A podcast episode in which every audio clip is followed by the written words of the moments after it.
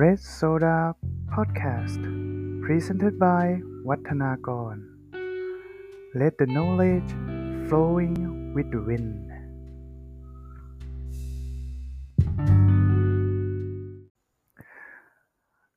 สวัสดีสำหรับผู้ฟังทุกท่านนะครับ ยินดีต้อนรับเข้าสู่รายการ Red Soda Podcast ครับ อยู่กับผม วัฒนากรครับ ก็แนะนำตัวกันสักเล็กน้อยครับ ผมเป็นผู้ชายที่ตอนนี้ปัจจุบันก็ทำงานฟรีแลนซ์นะครับ เป็นอาชีพอิสระนะครับ อายุ 27 ปีครับ มีงานอดิเรกที่ ผมชอบอ่านหนังสือครับ ก็ไม่เคยคิดเลยว่า เออ จะได้กลับมาอ่านแล้ว ยังมีความสนุกในการอ่านอยู่ครับสำหรับรายการนี้นะฮะก็จะเป็นรายการที่เกี่ยวกับการรีวิวหนังสือในแต่ละเล่มที่ผม ลากเข้ามาอยู่ในกองดองนะฮะแล้วก็ใช้ระยะเวลาสักพักในการที่อ่านแล้วก็ทลายกองดองนั้นนะฮะก็จะมีทั้งบอกว่าหนังสือเล่มนี้เป็นยังไงบ้าง จะมีอะไรอยู่ข้างใน อาจจะมีการสปอยเนื้อหาบางส่วน แต่แค่บางส่วนเท่านั้นนะครับ เพราะว่าเดี๋ยวจะทำให้ผู้ฟังนะฮะไม่ได้นำเอาผลงานของผู้เขียนนะไปพิจารณาแล้วก็เสพผลงานกันว่ามันดียังไงนะครับ รวมถึงก็จะบอกข้อคิดนะครับเเกี่ยวกับข้อคิดที่ได้จากการอ่านหนังสือแต่ละเล่มแต่ละ episode ที่ผมทำขึ้นมานะฮะและก็มีการหยิบยกประเด็นจากหนังสือเล่มนี้มาตั้งเป็นคำถาม ซึ่งจะเป็นคำถามปลายเปิดที่แม้กระทั่งตัวผมเองเนี่ย ก็ยังไม่มีคำตอบที่สำเร็จรูปว่า เออ แล้วคำถามนี้ควรจะตอบไงดีนะฮะสำหรับ เล่มแรกของผมนะครับ ที่อยู่ในมือตอนนี้ครับ ผมยอมรับว่าตอนที่ผมไปสั่งซื้อจากเพจ Facebook มาฮะคือผมคือผมไม่รู้ว่าข้างในมีอะไรบ้าง แล้วก็อ่านแค่ตัวปกโดยที่แบบตัวปกผมยังอ่านไม่ทั้งหมดเลย ชื่อหนังสือชื่อเศษกระดาษครับ ของคุณวินเลวารินครับ ซึ่งเป็นหนังสือใหม่ของเขานะครับในปีนี้ รวมเล่มเมื่อพฤศจิกาปี 64 นะครับ เรียกว่าออกกันมาสดๆ ร้อนๆ กันเลยทีเดียวนะครับ ถามว่าเศษกระเศษกระดาษเนี่ย เกี่ยวกับอะไรคำตอบก็คือ ต้นฉบับงานเขียนครับ ซึ่งพอเมื่อผมได้รับเนี่ย แล้วแบบเปิดปกในมาแล้วเจอลายเซ็นของผู้เขียนที่ผมรู้สึก ก็มีความประทับใจอย่างมากนะครับ ที่แบบ เอ้ยได้เห็นต้นฉบับงานเขียนจริง ๆ นะครับ แล้วเมื่อผมเปิด เข้าไปดูในแต่ละหน้าเนี่ย โอ้โห คือผมมีลองมีภาพในหัวความคิดว่า เออ เวลานักเขียนเขาเนี่ย เขียนงานขึ้นมาแต่ละงานเนี่ยเฮ้ยมันจะต้องแบบโหมันจะต้องดับแบบเข้มข้นจะต้องแบบโหยมันจะต้องเป็นเรื่องราวที่แบบโชโชโชเป็นฉากเป็นตอนเป็นมุกเป็นทุกๆอย่างที่แบบเรียบเรียงพร้อมที่จะเอาไปเขียนอีกทีแล้ว แต่เปล่าเลยครับ กลับกลายเป็นว่า ในหนังสือเล่มนี้พล็อตเรื่องหรือต้นฉบับความคิดของคุณวินเรียวารินเนี่ยครับ เป็นแค่เศษกระดาษครับ ถามว่ามันธรรมดาขนาดไหน ผมยกตัวอย่างเลย เช่น เวลาที่คุณไปที่ร้านอาหาร แล้วคุณจะสั่งออเดอร์เนี่ย คุณจะเห็นเศษกระดาษกระดาษชมพู หรือว่ากระดาษขาวๆที่แบบเป็นแผ่นเล็ก ๆ นั่นแหละครับ เศษกระดาษแผ่นนี้แหละครับ ที่ทางผู้เขียนหรือคุณวินเรวรินนะครับ เขาเอามาเขียนเป็นพล็อตนะครับ ซึ่งในความยาวของหนังสือเล่มนี้มีเพียงหนึ่งร้อยยี่สิบยี่สิบเจ็ดหน้าเท่านั้น ซึ่งไม่ไม่เยอะเลยครับ แต่ว่าผมว่าสำหรับผู้ที่ชื่นชอบงานเขียนของอคุณวินเนี่ย โอ้ถ้ามีไว้ก็คงจะประทับใจหน่าดูครับ เพราะว่าได้ได้เห็นต้นฉบับความคิดของเขานะฮะ แล้วก็นอกจากนี้ครับทางผู้เขียนหรือคุณวินเนี่ย ที่ได้รับรางวัลนะครับ ถามว่าเขาได้รับรางวัลขนาดไหน โอ้ทุกคนก็คงถ้าใครเคยเสพผลงานเขียนก็พอจะทราบกันว่า เขาได้รับรางวัลซีไรท์นะครับสองสมัย และนอกจากนี้ก็คือหลาย ๆ ผลงานที่เขาได้ผลิตออกมาเนี่ย ก็ได้รับการตีพิมพ์เป็นภาษาต่างประเทศด้วย รวมถึงในปีพุทธศักราช 2556 นะครับ ทางคุณวินเองก็ได้รับการยกย่องให้เป็นศิลปินแห่งชาตินะครับ สาขาวรรณศิลป์นะครับ ก็เลยได้ว่าระยะเวลา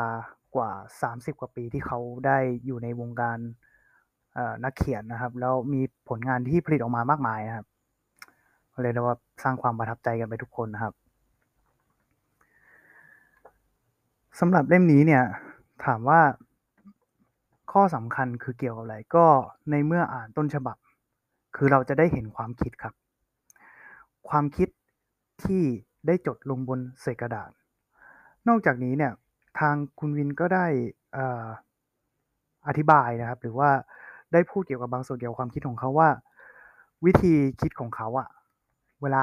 เขาจะคิดงานอะไรสักอย่างเขาจะคิดยังไง แล้วเขาจะคิดลงบนไหน ซึ่งคำว่าเศษกระดาษเนี่ย มันเหมือนตอบในคำถามในตัวว่า ก็ มันก็ไม่มีวิธีการสำเร็จตายตัวว่า คุณจะต้องเขียนบนกระดาษเปล่า จะต้องเป็นสมุดที่งดงามหรือแบบเออจะต้องนั่งเทียนกันอยู่ในห้องแล้วโหยทำยังไงดีให้ให้ไอเดียมันออกมา แต่ว่าสำหรับคุณวินเนี่ยเขาค้นหาไอเดียจากการไม่มีกรอบครับ ไม่มีสูตรสำเร็จ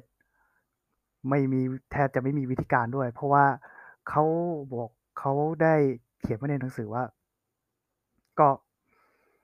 ผมมักจะพกกระดาษเล็กๆนะครับเศษกระดาษเล็ก ๆ กับปากกาเนี่ย ติดตัวไว้เสมอ ถ้าเจออะไรปุ๊บ ผมก็จะจดลงตรงนั้นทันที เพราะว่าเราก็ไม่รู้ว่าจะเอาไปทำอะไรต่อ แต่ว่าก็เก็บไอเดียไว้ ซึ่งกลายเป็นว่าหลายๆไอเดียของเขาเนี่ยได้รับการพัฒนาเป็นงานเขียนจริง ๆ อาทิเช่นหนังสือปกดำกับใบไม้สีแดงนะครับ หรือเศษกระดาษที่ผมในฐานะผู้รีวิวเนี่ยเห็นแล้วแบบ เป็นระดับทรงคุณค่าเลยก็คือ เรื่องบุงาตานีครับหรือบุงาราตรีที่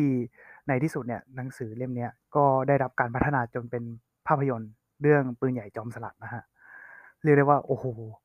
เราได้เห็นงานร่างสดๆของเขาเลยว่าแบบ เอ้ย ถ้ามนุษย์จะบินได้เนี่ยมันมันมันจะต้องใส่อะไรบ้างคล้ายๆ เป็นมนุษย์ว่าวนะครับเป็นเป็นว่าวว่าวที่ลอยอยู่บนอากาศ แล้วก็มีคนขึงกันอยู่ในนั้นเนี่ยแล้วผมได้เห็น ต้นแบบต้นร่างเนี่ย โอ้โหผม ผมผมประทับใจมากสำหรับต้นแบบในชิ้นนี้นะครับ แล้วเน้นนอกจากนี้มีคำอธิบายด้วยว่า คือถ้ามันคิดไม่ออกอะครับ ก็ต้องทำการวาดมันขึ้นมา แต่จริง ๆ แล้วการวาดเนี่ย มันไม่จำเป็นต้องวาดสวยจนเป็นงานจิตรกรรม หรือว่าแบบเป็นงานอาร์ตที่เอาไปลง Pinterest หรืออะไรอย่างนี้นะครับ เอาแค่ให้มันเข้าใจได้ว่า ใครทำอะไรรูปแบบเป็นอย่างไร เพื่อที่จะเอาไปเขียนบรรยายในงานได้ว่า เออ เฮ้ย เนี่ย เอาเอาเอาแบบเอาแบบประมาณเนี้ยมีว่าวนะ แล้วก็เฮ้ยเอาคนไปขึงตรงนั้นเว้ยแล้วมันสามารถบินได้ พอมันมีลมหนุนเนี่ยมันบินได้ แล้วก็ใส่ระเบิดแล้วก็ไปทิ้งใส่ตู้มเฮ้ยน่าสนใจนะฮะซึ่งข้อคิดที่ผมได้จากงานเนี้ยโดยชัดเจนก็คือ ความสำเร็จเกิดจากไอเดียครับ และไอเดียเนี่ย มันมาได้ทุกเวลานะฮะซึ่งใครจะไปรู้ครับ อย่างเช่นเราอาจจะเดินทางไปผ่านรถไฟใต้ดิน MRT แล้วก็ขึ้นไปสวนสาธารณะสักสวน แล้วก็ไปนั่งดู ใครจะไปรู้ว่า ถ้าเราเห็นเด็ก ตัวน้อยๆสักคนหนึ่งกำลังโยนบอลไปให้กับคุณแม่ที่กลางเสือ แล้วก็มีคุณพ่อมานั่งปิกนิก แจกแซนด์วิชกัน ซึ่งในยุคโควิดนี้ก็เรียกได้ว่า อาจจะยังไม่ได้เห็นแต่ผมเชื่อว่าอีกสักพักเมื่อสถานการณ์ทุกอย่างดีขึ้น ก็คงจะได้เห็นบรรยากาศนี้กลับมาอีกครั้งนะครับ ซึ่งอะไรเล็ก ๆ ตรงเนี้ย แล้วเราจดพล็อตไว้อะว่าเออบรรยากาศเนี้ยมันน่าจดจำตรงเนี้ยมันน่าจะถูกหยิบยกนำไปใช้เนี่ย ใครจะไปรู้ครับว่ามันอาจจะนำไปสู่ความสำเร็จครั้งใหญ่ก็ได้นะครับ ดังอาทิเช่นเศษกระดาษของคุณวินนี่เอง ซึ่งเขาบอกว่า มันมีหลายพล็อตที่เขาคิดขึ้นมา แล้วก็ไม่ได้นำไปถูกพัฒนาต่อ แล้วก็อีกหลายๆพล็อตเนี่ย ก็นำไปถูกพัฒนาต่อ แต่อาจจะไม่สำเร็จเพราะว่ามีการติดตัน พอมันติดตันเนี่ย มันคิดไม่ออกนะครับ สุดท้ายก็คือเขาก็บอกว่าเอาเศษกระดาษชิ้นอื่นมาต่อดิ มาต่อให้เรียงไอเดียต่อไปให้ได้ว่า เรื่องเนี้ยควรจะเดินต่อไปอย่างไร เรื่องเนี้ยควรจะแก้ปมอย่างไร เรื่องเนี้ยจะนำไปสู่จุดจบยังไง ซึ่งจุดจบเนี่ย ก็อาจจะทั้งดีแล้วก็ไม่ดีอาจจะสวยและไม่สวย แต่เห็นได้ว่าทุกๆไอเดียทุกๆเศษกระดาษของเขาเนี่ยได้รับการร้อยเรียงและพัฒนา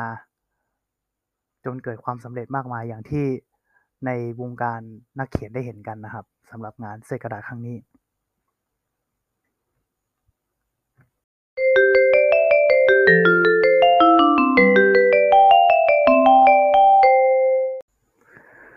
ซึ่งจากเล่มนี้ที่เป็นตัวอย่างของต้นต้นฉบับความคิดนะฮะ มันไม่จำเป็นจะต้องออจำกัดวงแคบอยู่แค่นักเขียน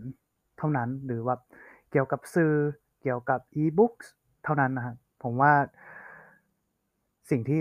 ได้มาจากหนังสือเล่มนี้เนี่ย มันสามารถไปใช้กับทุกสาขาทุกอาชีพ แม้กระทั่งนักเรียนนักศึกษาน้องๆเนี่ย ก็สามารถเอาไอเดียนี้ไปใช้ได้เลยนะ ว่า เออเฮ้ยเราจะ เราจะคิดเกี่ยวกับการนำเสนองานให้กับอาจารย์ยังไงดีนะเฮ้ยถ้าเกิดว่าเราสอบเนี่ยมันโปรเจกต์นี้จะเอาไงดีวะก็ใครจะไปรู้ครับ แค่เศษกระดาษ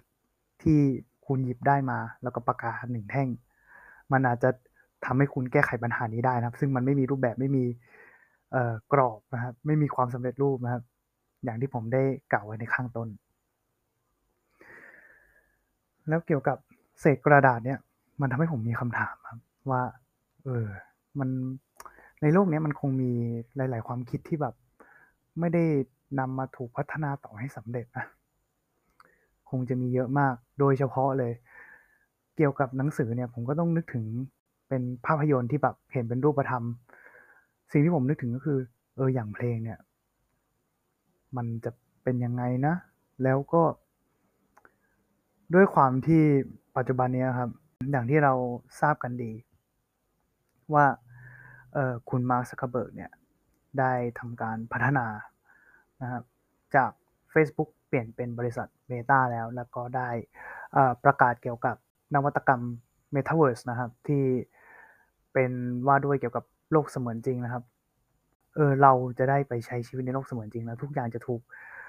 โอเพนครับทุกอย่างจะถูกเปิดโอกาสทุกอย่างจะถูกเปิด คุณอาจจะสามารถเรียนในนั้นก็ได้หาแฟนในนั้นก็ได้ประชุมในนั้นก็ได้เล่นเกมในนั้นก็ได้หรือทำอะไรในนั้นก็ได้ หรือแม้กระทั่งเราเป็น prototype หุ่นยนต์เนี่ยน่าจะต่อยกันในโลก Metaverse ได้นะครับทีนี้ครับพอผมเจอคำถามเนี่ย แล้วเมื่อเดือนที่ผ่านมาครับเอ่อตุลาคม คือผมไม่แน่ใจว่าตอนนั้นผมขับรถกำลังกลับบ้านแล้วฟังข่าวทางวิทยุ หรือว่าฟังจากยูทูบหรือฟังจากไหนก็ไม่ทราบเหมือนกันครับ คือผมได้ยินเรื่องเกี่ยวกับเอไอแต่งเพลงสำเร็จครับ จนผมจะต้องไปทำการสืบค้นเลย ซึ่ง เมื่อผมสืบค้นแล้วมันมีข่าวจริง ๆ ครับ ทุกคนคงรู้จักกันดีครับ เกี่ยวกับนักดนตรีชื่อนี้ครับ คือ Ludwig van Beethoven ครับเป็นนักดนตรีคีย์ตกวี นักประพันธ์เพลงชื่อดังที่ผมว่าทุกคนคงจะคุ้นหูกันดีครับ แล้วก็เพลงสำหรับผลงานที่ คนได้รับการยอมรับก็คือซิมโฟนีหมายเลข9นะครับ ที่ทางคุณ Beethoven เนี่ยได้แต่งไว้ก่อนที่หูเขาจะดับสนิทนะครับ ปรากฏว่าในช่วงที่เขาใกล้ที่จะถึงแก่กรรมเนี่ยครับ คือเขาถึงแก่กรรมในปีคริสตศักราชที่ 1827นะครับหลังจากที่หูเขาดับสนิทแล้วก็คือไม่ได้ยินเสียงแล้ว เขาก็ได้ทำการพยายามนะครับแต่งเพลงขึ้นมาอีกเพลงหนึ่งคือซิมโฟนีหมายเลข10ครับ แต่ว่า ในช่วงปีนั้นเนี่ยก็มันไม่ได้รับการพัฒนาจนสำเร็จรูป เพราะว่าปัญหาทางสุขภาพแล้วก็เกี่ยวกับหูของเขาด้วยนะครับ ที่เขาประสบ หลังจากนั้นเนี่ยก็เลยมีแต่เพียงเศษกระดาษที่ปลิวว่อนโน้ตที่กระจัดกระจาย แล้วก็ไม่ได้ถูกแต่งให้มันสำเร็จขึ้นมาแต่อย่างใดนะครับ จนกระทั่ง 194 ปีผ่านมาครับ ใครจะไปรู้อะครับว่านักดนตรีเขาคิดที่จะกลับมาแต่งเพลงนี้ให้จบจริง ๆ ครับ โดยไปการขุดค้นเศษกระดาษ ทุกที่ที่ Beethoven ได้ทิ้งไว้นะครับได้แต่พยทำการรวบรวมขึ้นมาที่มันกระจัดกระจายเนี่ยแหละแล้วก็โดยใช้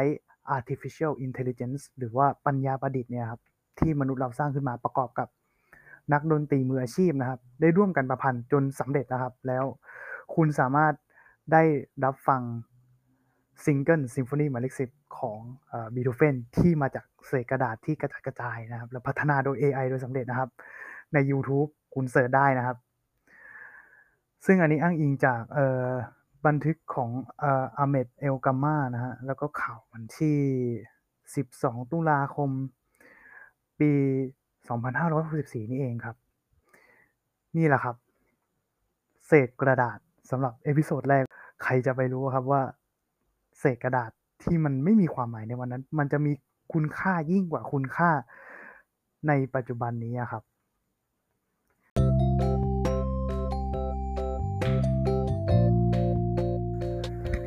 และนี่ก็เป็น episode แรกนะครับที่ผมได้จะทำขึ้นมานะครับ อาจจะมีตะกุกตะกักไปบ้าง อาจจะมีวกวนไปบ้าง ผมก็ขออภัยไว้ณที่นี้ด้วยหากมีคำติชมใดที่ทางผู้ฟังได้ส่งมานะครับ ก็จะยินดีที่จะนำไปพัฒนาอย่างเต็มที่นะครับ หวังเป็นอย่างยิ่งว่าข้อคิดเล็กๆ ที่ได้จากการอ่านหนังสือเล่มเล็ก ๆ เล่มนี้ จะเป็นประโยชน์ให้กับผู้ฟังไม่มากก็น้อยครับ แล้วเจอกันใน episode ต่อไป ซึ่งผมก็กำลังสรรหาอยู่นะครับว่าเรื่องต่อไปเนี่ยจะเอาแบบไหนดีจะเอาแนวไหนดี หรือมีเรื่องอะไรดีๆ ที่จะมาแชร์หรือเล่าให้กับท่านผู้ฟังฟังกันนะครับ แล้วเจอกันใน episode ต่อไปครับ สวัสดีครับ